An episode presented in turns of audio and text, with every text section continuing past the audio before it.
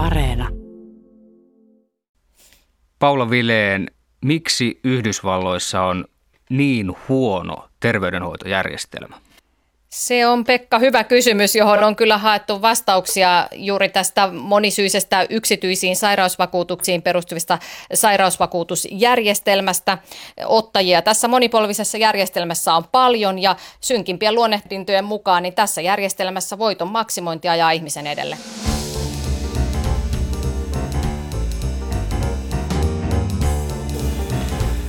Tämä on Mistä maailma puhuu podcast. Minä olen Pekka Vahvanen ja vieraani on tällä kertaa Ylen Yhdysvaltain kirjeenvaihtaja Paula Vileen. Tervetuloa Paula. Kiitos. Tänään puhumme siitä, kuinka koronakriisi on paljastanut suuria ongelmia Yhdysvaltain terveydenhoitojärjestelmässä, joka on toki aikaisemminkin monen eurooppalaisen silmiin näyttänyt huonosti toimivalta tai vähintäänkin erikoisen kalliilta ja epätasa-arvoiselta. Pohdimme myös sitä, minkälaisiin terveydenhoitojärjestelmän uudistuksiin yhdysvaltalaiset olisivat valmiita. Suomessa on viime viikkoina käyty keskustelua kasvomaskeista ja koulujen avaamisesta, mutta moni yhdysvaltalainen on ilmeisesti ollut huolissaan siitä, onko hänellä varaa sairastaa koronaa. Kyllä näin Pekka on, että kyllä täälläkin toki tätä kasvomaskikeskustelua on käyty. Tässä on vähän kulttuurisodan merkkejä, osa yhdysvaltalaisista pitää tätä kasvomaskia perusvapauksia jopa loukkaavana, mutta tässä isommassa kuvassa niin kyllä Yhdysvalloissa tälle terveydenhoitojärjestelmälle kovin kuvaavasti on se tapahtunut, että hyvin pian tässä kriisin aikana niin kansalaiskeskusteluun nousi huoli, että kuka maksaa hoidon ja huhtikuussa tehtiin mielipidekysely, jonka mukaan peräti yksi seitsemästä sanoi, ettei edes hakeudu koronahoitoon, koska se maksaa liikaa. Ja, ja itse asiassa jo ennen tätä koronakriisiä, niin yhdysvaltalaisille ehdoton, ehdottomasti suurin huoli on jo vuosikausia ollut terveydenhuolto, sen saatavuus ja se onko siihen varaa. Peräti 80 prosenttia pitää tätä suurimpana huolenaiheenaan. Ja sinänsähän huoli voi olla kyllä aiheellinen, koska tämän koronahoidon on arvioitu maksavan keskimäärin 30 000 dollaria ja pahimmillaan, jos joutuu hengityskoneeseen, niin jopa lähes 90 000 dollaria, että jos tämän kaiken joutuisi maksamaan itse, niin Ani Harvan taloushan sellaista kestäisi. Mutta eikö presidentti Trump ole tehnyt lupauksen, että liittovaltio maksaa? No tästä on nyt vähän, osan maksaa, osan ei ja, ja tokihan on niin, että eihän kukaan, jolla on sairausvakuutus, joutunut maksamaan tuota 30 000 dollaria kokonaan itse. Ja luonnollisesti sen sairausvakuutuksen laadusta riippuu paljonko menee omasta pussista. Se, mitä liittovaltio Trumpin ja kongressin johdolla on nyt luvannut, on se, että koronatestaus on kaikille ilmaista. Mutta sitten osa osavaltioista on vielä lisännyt tähän, että myöskään tästä koronahoidosta ei saa veloittaa ainakaan näitä niin sanottuja yllätyslaskuja. Ja ne on sellaisia, mitä tässä Yhdysvaltain monipolvisessa terveydenhoitojärjestelmässä voi tulla, jos sinua vaik- sattuu siellä sairaalassa nyt hoitamaan sellainen lääkäri, joka ei kuulu tämän sairausvakuutuksesi piiriin. Ja lisäksi tämän näistä Yhdysvaltain monista eh, mittavista talouden elvytyspaketeista on luvattu sairaaloille jo ainakin 100 miljardia kattamaan näitä vailla vakuutusta olevien ihmisten koronahoidon kuluja. Ja tämä huoli siitä, että riittääkö rahat ja joutuuko maksamaan itse, liittyy myös tähän oletettavasti tulevaan koronarokotteeseen. Se on totta. Tästä koronarokotteesta toki tässä vaiheessa ei vielä voi olla päätöstä eikä yleispäätöstä, koska ei ole rokotettakaan, mutta siitä jo keskustellaan. Esimerkiksi senaattori Bernie Sanders grillasi tuossa äh, senaatin äh, kuulemisessa toukokuun alussa muun muassa Yhdysvaltain lääkeviraston johtajaa, että jos tämä rokote saadaan aikaan, niin pidetäänkö huoli, että sen saavat kaikki, myös köyhimmät? Suoraa vastausta ei saatu, mutta tuli sellaisia puolinaisia vakuutteluja, että tähän pyritään. Ja terveysviranomaisten ja, ja rokoteasiantuntijoiden mielestähän siis sehän on laumasuojan kannalta ehdottoman tärkeää, että enemmistö pitäisi rokottaa. Mutta tälle Yhdysvaltain terveydenhuoltojärjestelmälle tietysti kuvaavaa on, että tämmöinen kysymys edes nousee esiin, että kuka maksaa ja kuka sen mahdollisesti sen rokotteen sitten saa. Ja tämä on sinällään oikeutettuakin tämä kysely ja ihmettely ja huoli, että kun näitä koronatestejä alkoi kriisin alkuvaiheissa ensimmäisiä tulla, niin Yhdysvalloissa paljastui, että sen koronatesti jostain syystä onnistui kyllä saamaan ammattilaiskoripallojoukkue tai erinäisiä julkimoja tai muita varakkaita, mutta sitten sitä koronatestiä ei riittänyt, vaikka olisi selvät koronaoireet, niin, niin tämmöisille vähävaraisemmille. Ja sitten täällä jo viljeltiinkin vähän tällaista mustaa huumoria, että tavalliselle kansalaiselle ja vähävaraiselle niin paras tapa saada tietää, sairastaako koronaa, on se, että aivastaa rikkaan ihmisen kasvoille. Niin, Yhdysvalloissa tosiaan järjestelmä perustuu tähän yksityiseen vakuutukseen ja tämän sairasvakuutuksen hinta on viime vuosina myös merkittävästi noussut. Mistä tämä johtuu?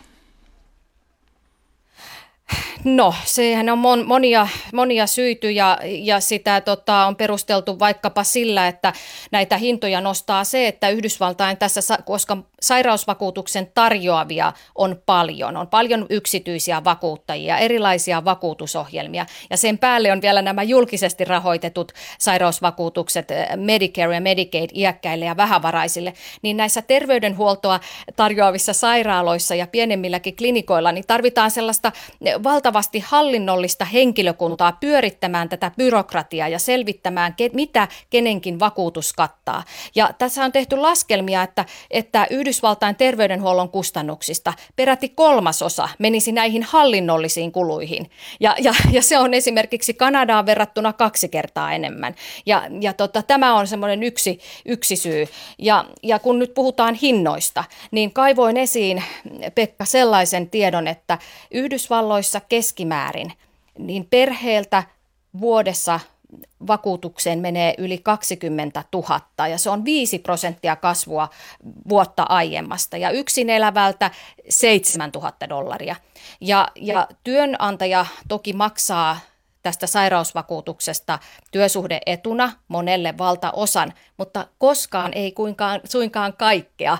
Eli täällä on arvioitu, että keskimäärin yhdysvaltalaisperhe maksaa työnantajan osittaisesta maksamisesta huolimatta, niin omasta pussistaan vuodessa noin 6000 dollaria näitä sairausvakuutusmaksuja. Ja se ei vielä pidä sisällään välttämättä lääkekuluja eikä omavastuuosuuksia.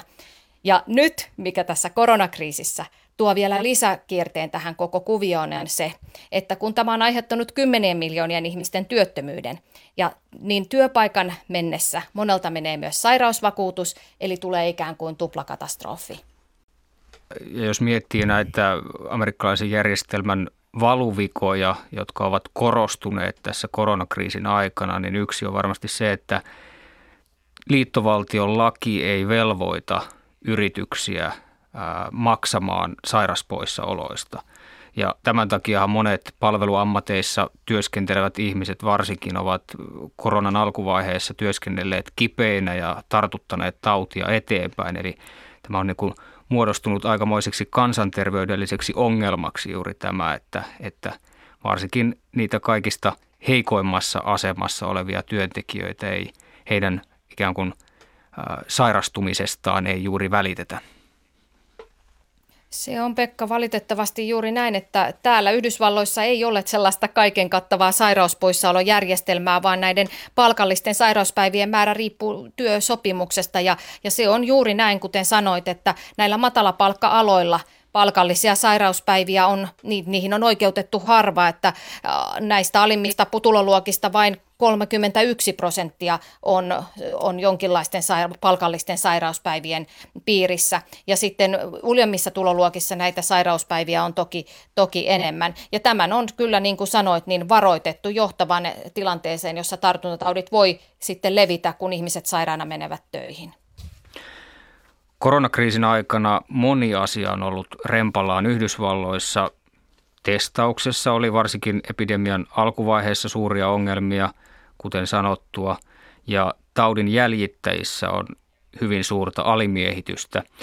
Yhdysvalloissa on näin toukokuun loppupuolella vähän yli 10 000 tartuntaketjujen selvittämiseen erikoistunutta työntekijää, eli suunnilleen saman verran koko Yhdysvalloissa kuin mitä heitä työskenteli pelkästään Kiinan Wuhanin kaupungissa. Miten näiden koronan perusasioiden hoitaminen on ollut Yhdysvalloissa niin tavattoman vaikeaa? Sitä näin suomalaisin silmin kyllä kysyy monta kertaa ja kyllä yhdysvaltalaisetkin sitä ovat ihmetelleet, että miten maailman rikkaimmassa maassa voi olla tilanne, että tulee kuvia sairaanhoitajista, joiden suojavarusteina on jätesäkkejä esimerkiksi. Mutta tätä jälkipyykkiä toki pestään vielä varmasti pitkään, kun tässä pandemiassa ollaan paremmassa tilanteessa, mutta kyllä jotain voidaan jo nyt sanoa – että ensinnäkin tämä Yhdysvaltain toiminta on ollut aika kaoottista ja sekavaa ja on puuttunut tämmöinen, tämmöinen yhtenäinen – koronastrategia. Ja esimerkiksi Microsoftin ohjelmistoyhtiön Microsoftin perustaja Bill Gates, joka on hyvin vahvasti ollut tässä keskustelussa mukana, niin on luonnehtinut tätä tällaista kaoottisuutta katastrofireseptiksi, kun ei ole yhtä yhtenäistä liittovaltiotason koronastrategiaa. Ja se näkyy tässä kriisin alkaessa ja se näkyy nytkin, kun taloutta ollaan avaamassa. Ja se on näkynyt vaikkapa sillä tavalla, että liittovaltion rakenteesta johtuen, niin osavaltiot ovat keskenään kamppailleet tuolla vaikkapa suojavarusten markkinoilla siitä, kuka saa nyt vaikkapa hengityssuojia. Ei ole ollut mitään keskitettyä liittovaltion hankintaprosessia, vaikka osa osavaltiokuvernööreistä on sitä vaatinutkin. Sitten on suoraan sanottu, että presidentti Trumpin johtajuus on ollut tässä hakusessaan. On sanottu, että presidentti hidasteli varautumisessa, hän vähätteli kriisin alussa koronan uhkaa, hän arveli, että virus kuolee ilmojen lämmitessä. Ja, ja, ja joidenkin mielestä tässä vauhditti ikään kuin tätä tämmöistä yhteiskunnallista kahtia jakautunuttakin suhtautumista tähän koronaan, koska republikaanien riveissä koronaa on pidetty ja yhä pidetään pienempänä uhkana kuin demokraattien leirissä. Eli tilanteessa, jossa tällaista kansallista yksityimaisuutta tar- olisi tarvittu, niin pikemminkin presidentti ruokki tämmöistä polarisaatiota.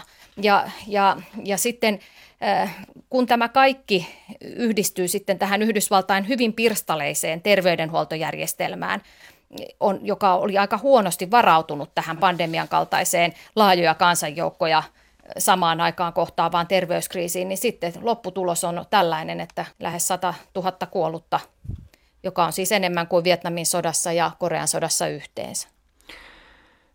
Se on suuri määrä ihmisiä. Aluksihan koronakriisistä puhuttiin tällaisena tasa-arvoisena kriisinä, eli virus ei katso ihmisen tulotasoa tai ihonväriä, se iskee kaikkiin tasa-arvoisesti, mutta viime viikkoina Yhdysvalloissa on paljonkin keskusteltu varsinkin rotujen välisestä epätasa-arvosta koronaan liittyen. Mustia on nimittäin kuollut koronaan väkilukuun suhteutettuna selvästi yli kaksinkertaisesti, paikoitellen jopa huomattavasti enemmän kuin kaksinkertaisesti valkoisiin verrattuna.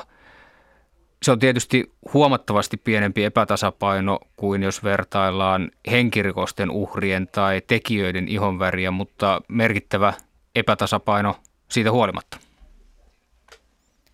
Kyllähän se on ja esimerkiksi täällä pääkaupungissa Washington DCissä, missä asun, niin mustia on väestöstä 46 prosenttia, mutta koronaan kuolleista heidän osuutensa on 80 prosenttia. Ja samansuuntaisia yhtä hälyttäviä tilastoja on tullut eri puolilta Yhdysvaltoja. Esimerkiksi New Yorkissa niin mustat ovat kaksi kertaa suuremmalla todennäköisyydellä vaarassa kuolla koronaan kuin, kuin muut. Eli kyllähän tässä selvä – selvä epätasapaino on. Mutta kertooko se välttämättä ikään kuin syrjinnästä tai, tai epätasa-arvoisesta kohtelusta? Kuoleehan miehiäkin koronaan lähes kaksinkertaisesti naisiin verrattuna. Kyllä kansanterveyden tutkijat ovat tästä aika yhtä mieltä, että, että selittäviä tekijöitä tälle voi hakea nimenomaan järjestelmästä. Ja ensinnäkin on, on vaikkapa se, että monet mustat työskentelevät näillä semmoisilla matalapalkka-aloilla, mistä tuossa alussakin puhuttiin, Kyllä. vaikka bussikuskeina, metrokuskeina, kaupan työntekijöinä, jolloin he altistuivat koronalle jo ai, ai, alussa enemmän. Asuinolot saattavat olla valkoisia useammin pienemmät, jossa ei ole eristäytymisen mahdollisuuksia, turvavälimatkoja. Ja sitten kyllä tutkimuksissa on todettu terveydenhuollossa systeemistä rasismia. Se on tutkimuksissa ilmennyt jo niin jo kauan ennen tätä, kun koronaa olikaan, että mustien oireita ja terveyshuolia ei oteta yhtä vakavasti kuin valkoisten. Ja se on näkynyt vaikkapa äitiysterveydenhuollossa, jossa mustien äitien kuolleisuusluvut ovat moninkertaiset valkoisiin verrattuna. Ja sitten vielä yksi syy nämä olemassa olevat krooniset sairaudet, diabetes, sydänverisuonitaudit ja nämä muut, niin näitä sairauksia todetaan mustilla huomattavasti yleisemmin ja nuoremmissa ikäryhmissä kuin valkoisilla. Ja nämä kyseiset sairaudet ovat lisänneet myös koronan, vakavan koronan tartunnan riskiä. Ja, ja tässä on kyllä sanottu, että kyllä tämä korona on tuonut päivänvaloon hyvin räikeästi sen Yhdysvaltain rakenteellisen terveydellisen epätasa-arvon, jota tosiaan kansanterveystutkijat ovat jo pitkään tienneet olemassa olevan, että köyhyys tappaa ja iskee vähemmistöihin kyllä kohtuuttomalla tavalla. Today, after almost a century of trying, today, after over a year of debate, today, after all the votes have been tallied, health insurance reform becomes law in the United States of America. Kymmenen vuotta sitten suuren kohun saattelemana kongressi hyväksyi niin sanotun Obamacarein, eli Barack Obaman hallinnon terveydenhoitouudistuksen, jonka oli tarkoitus kehittää terveydenhuoltoa tasa-arvoisempaan suuntaan ja saada sairasvakuutus yhä useammalle amerikkalaiselle. Miten paljon se ratkaisi terveydenhuollon ongelmia vai synnyttikö se myös uusia? Obamacaren isoimmaksi ansioksi on kyllä laskettu se, että, että näillä, näitä vailla sairasvakuutusta olevia sairausvakuuttamattomia, niin heidän määränsä saatiin laskemaan. Että se laski noin 10 prosenttiin, noin 26 miljoonaan ihmiseen. Ja pari viime vuoden aikana on kyllä taas kääntynyt nousuun, mutta edelleen vailla sairausvakuutusta olevia on tässä maassa vähemmän – parikymmentä miljoonaa lähes vähemmän kuin ennen Obamacarea, eli se on iso ansio. Lisäksi kehuja on saanut se, että tässä Obamacareissa ei, sen myötä niin sairausvakuutusyhtiöt, vakuutusyhtiöt eivät voi enää evätä sairausvakuutusta olemassa olevien sairauden, sairauksien perusteella, eikä velottaa naisilta kalliimpia vakuutuksia kuin miehiltä. Ja lisäksi Obamacarein myötä, mikä edelleen on voimassa ja kiitosta saanut, on se, että lapset saavat pysyä vanhempiensa sairausvakuutuksessa 26-vuotiaaksi asti. Eli nämä on niitä hyviä asioita, mutta todistus on sillä tavalla kahtalainen, että Obamacare ei onnistunut toivotusti – kääntämään näitä Yhdysvaltain, ter- Yhdysvaltain terveydenhoidon kustannuksia alas. Ja lisäksi näitä Obamacarein vaatimia muutoksia tai edellyttämiä muutoksia, niin esimerkiksi näiden vähävaraisten pääsyä julkisesti rahoitettuihin sairausvakuutusohjelmiin, niin sitä ei ole toivotusti kaikissa osavaltioissa toteutettu. Ja, ja, tota, ja Obamacare on joutunut vastatuuleen. Trump on halunnut sen kampanjastaan lähtien kumota ja haluaa edelleen kumota sen myös tässä, tässä koronakriisin aikanakin. Ja itse asiassa syksyllä korkeimpaan oikeuteen on näillä näkymin menossa käsittelyyn tämä Trumpin hallinnon ajama Obamacarein kumoaminen. Eli tässä samaan aikaan kulkee myös rinnalla, vaikka on koronakriisi, niin myös tämä yritys saada, saada Obamacare durin.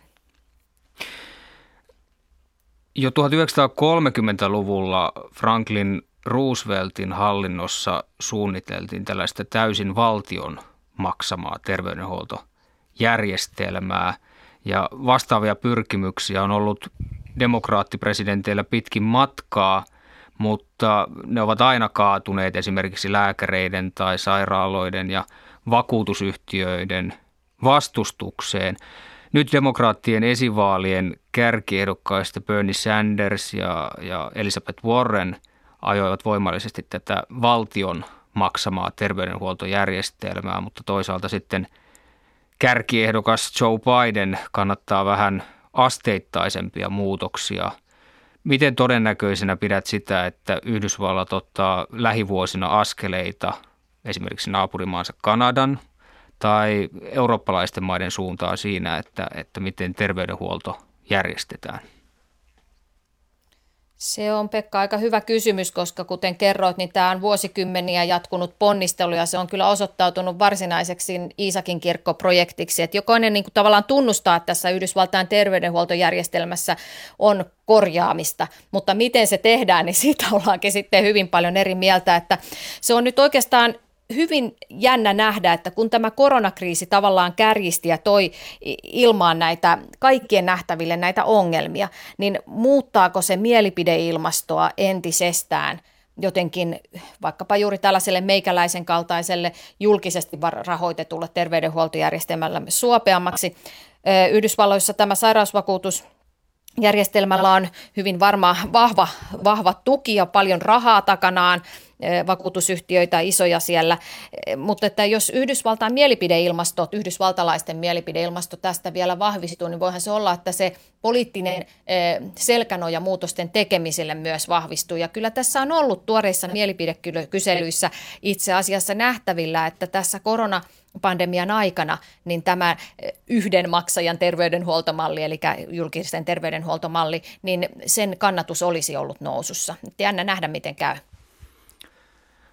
Mutta sitten taas se vastustajat vetoaa siihen, että se on tavattoman kallis, mutta toisaalta onhan tämä nykyinen järjestelmäkin omalla tavallaan tavattoman kallis. Se ei vaan näy suurena verotaakkana suoranaisesti. Niin, Yhdysvaltain tämä yksityisiin sairausvakuutuksiin perustuva terveydenhuoltojärjestelmä on kyllä maailman kallein ja sitten se on samalla maailman tehottomaksi, tehottomimmaksi sanottu, että OECDn tilaston mukaan Yhdysvalloissa käytetään terveydenhuoltoon yli 8000 dollaria henkeä kohden, kun Suomessa vastaava luku on noin 3000, eli Yhdysvaltain terveydenhuoltoon niin menee noin 14 prosenttia bruttokansantuotteesta, kun vaikka Suomessa se on noin 7 prosenttia, että kyllähän nämä on aika isoja, isoja lukuja. Kyllä, kyllä. Mutta kiitoksia oikein paljon, Paula Vileen. Kiitos.